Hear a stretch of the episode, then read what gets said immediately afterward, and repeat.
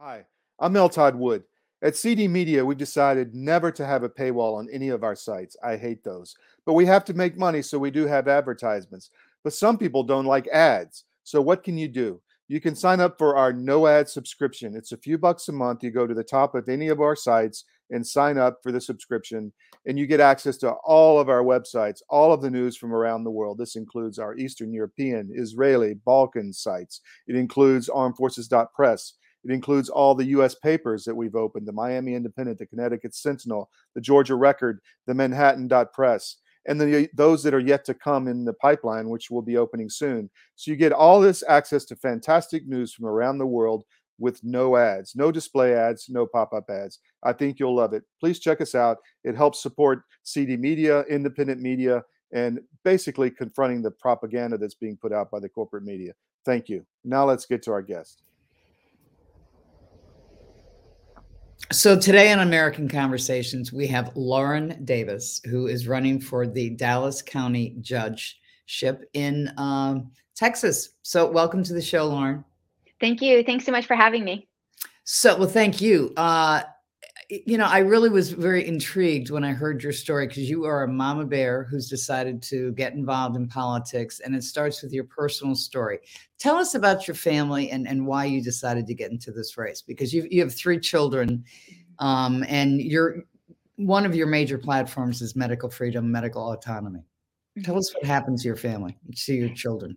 Yes, yes. So I have three children. They were in pub, uh, they were in public school. We've since pulled them. Um, but this time last year, um, the Dallas County judge, the current one, Clay Jenkins, defied our governor, Governor Abbott's GA 38, which said you can no longer mandate masks um, in schools or in government buildings. And so Clay Jenkins defied that. And so it put us in the crosshairs for the second time with government. And this time we just decided not to comply. The first time was our shutting down of our business in the first days of COVID. We have a barbershop business.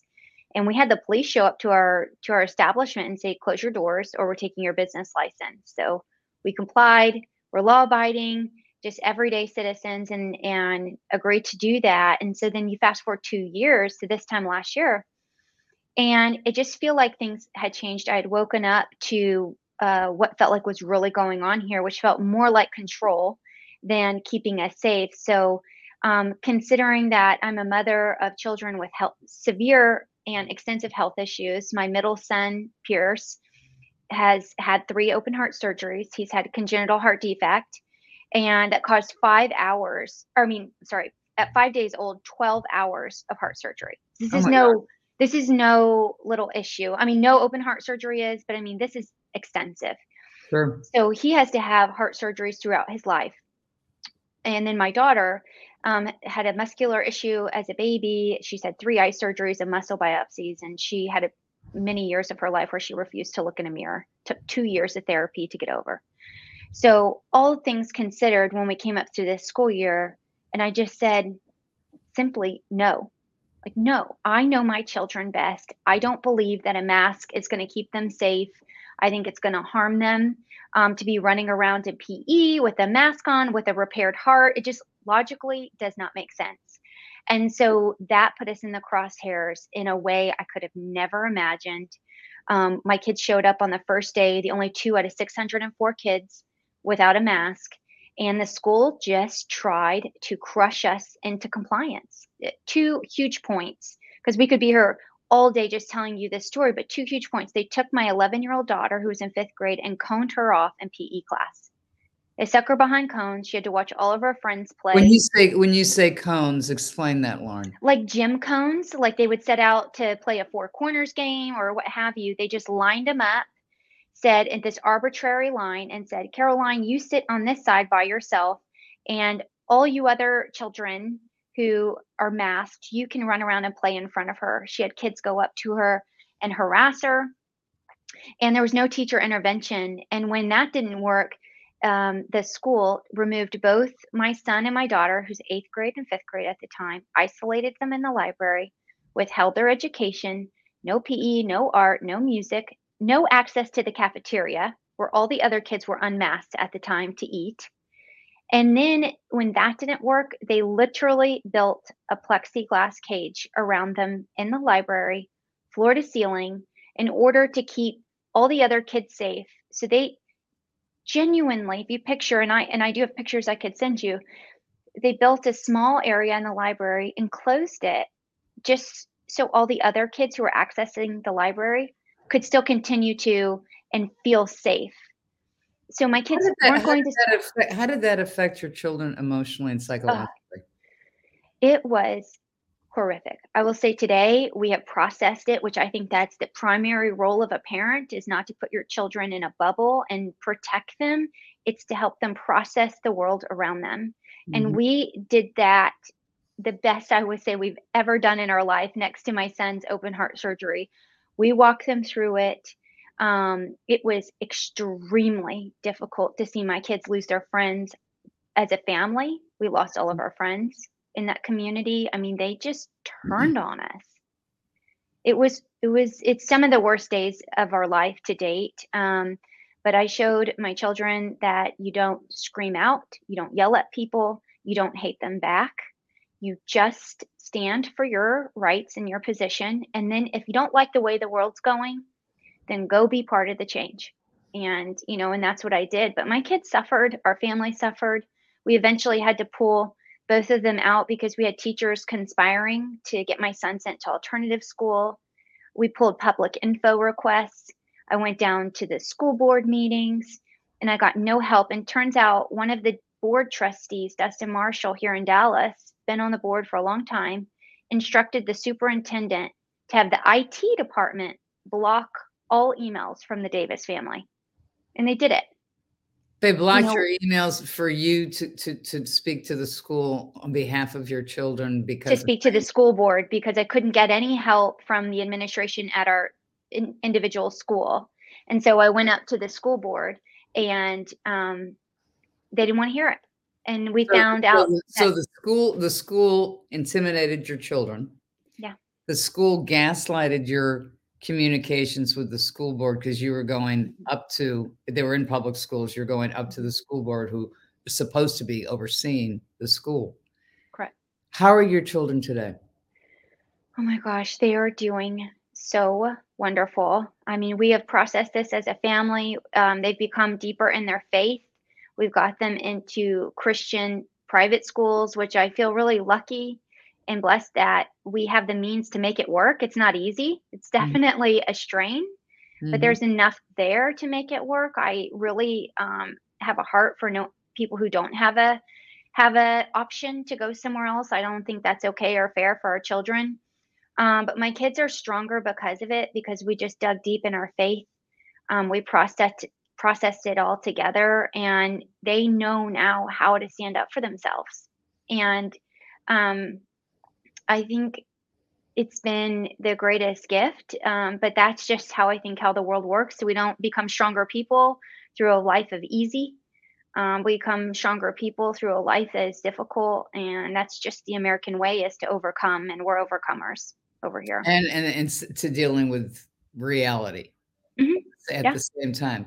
So you decided as the mama bear, uh, with the support of your husband, who's a papa bear, to yes. take, take on the guy that set this up that basically caused pain to your family and to run against him to get him out of office. Yes, yeah, he is the, what I call the head of the snake in Dallas County.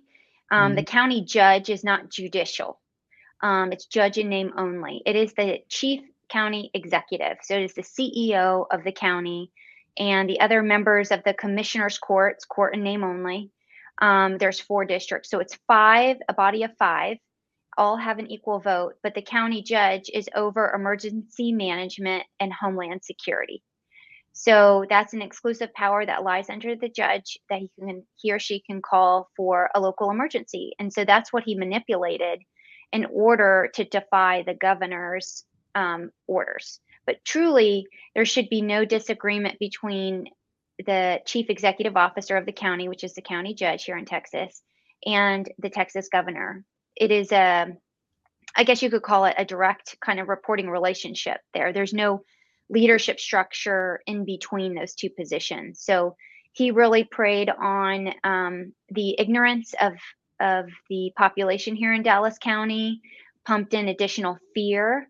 Um, he, he essentially made people scared of a Mm. child's breath, which is insane to me. Insane. So, so how is how is your uh, campaign going? Are you are, you- are, are people seeing that the you know what Clay? What, what is Clay's last name again? Jenkins. Jenkins. Are they seeing what Clay Jenkins was oppressive politics? Yes. Yes. I mean, he crushed our county, the economics, the shutdowns, the opening at 30% capacity, 50%. He asked service based businesses to open at a loss. That's almost worse than being shut down. That's almost worse than being shut down because at least you can manage, you know, well, you just have rent and certain things to, to deal with. But when you're asking someone to open up at 30% capacity, like a barbershop like mine or a restaurant, that is I mean, unbelievable. He crushed the economy here. People feel it. They don't like how he handled the pandemic.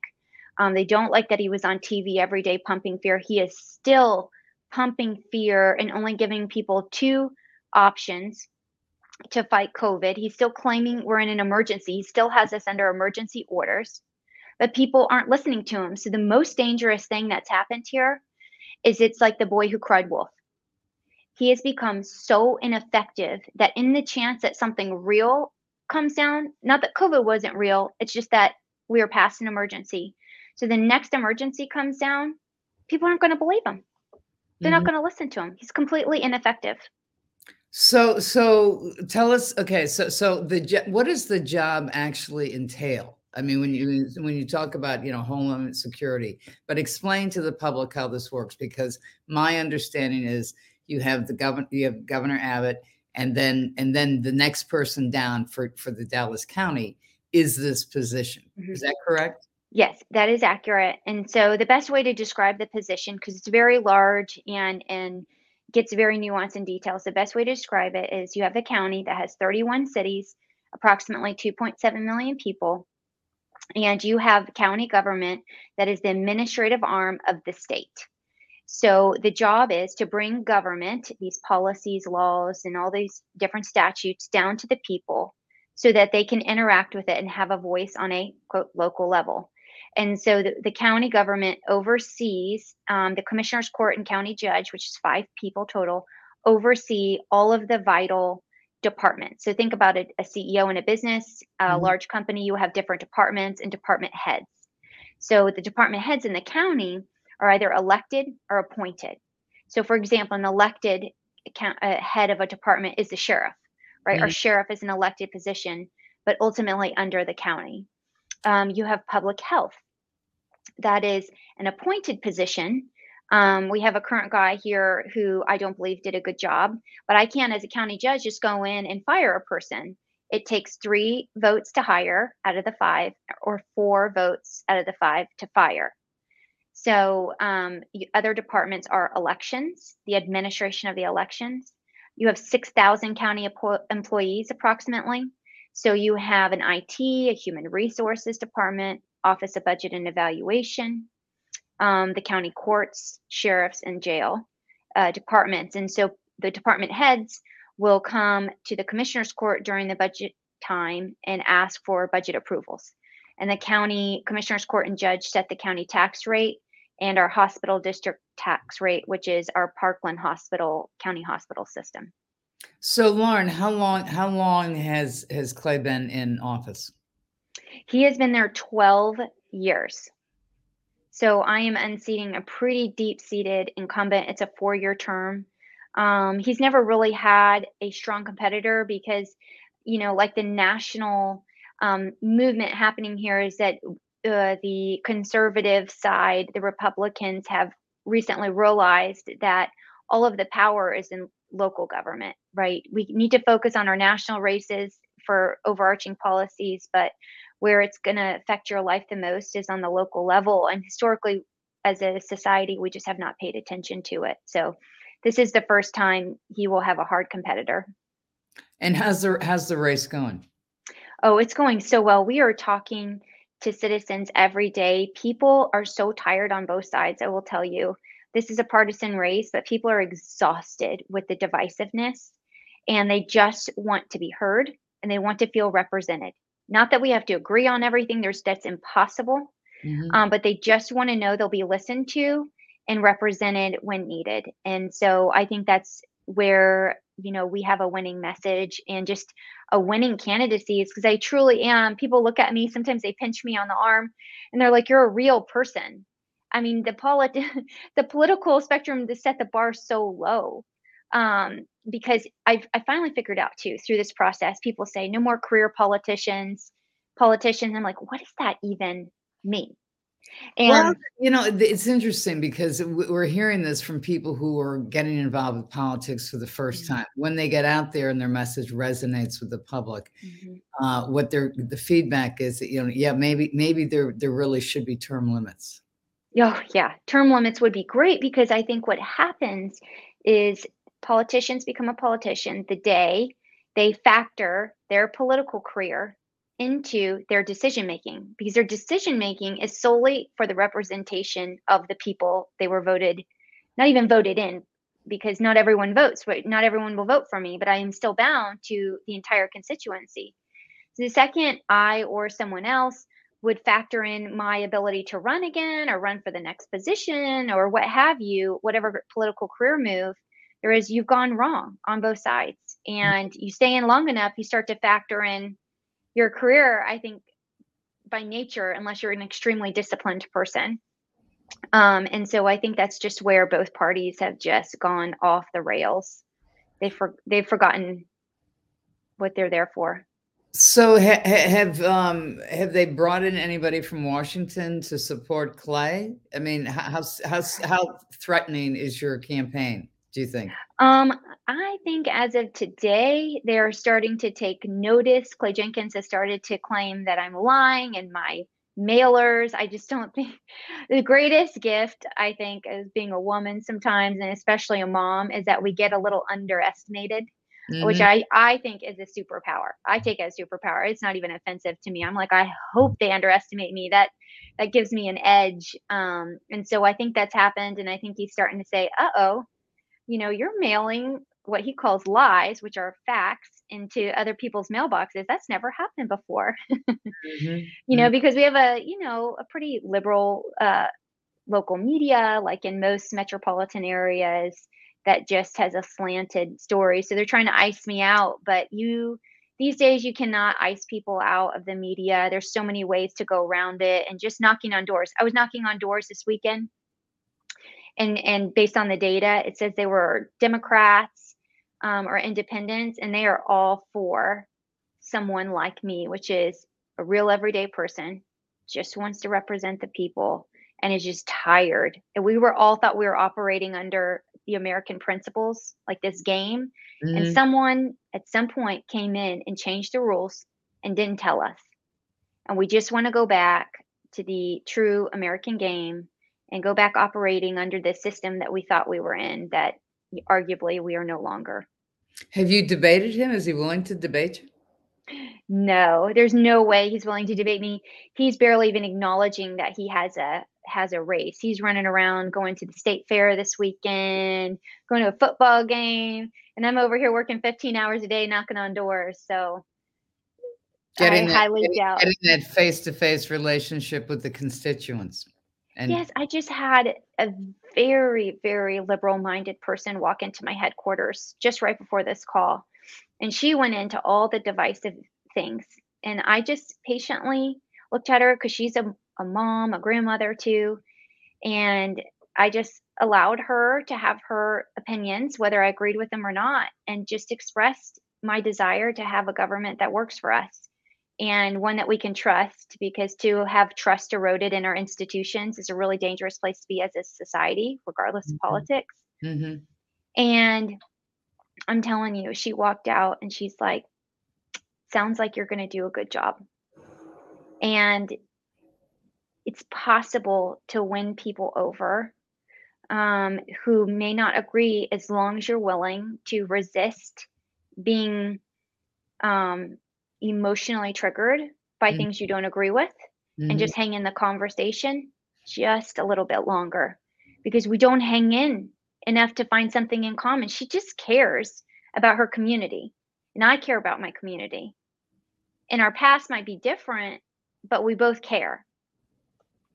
So, so how's the campaign going?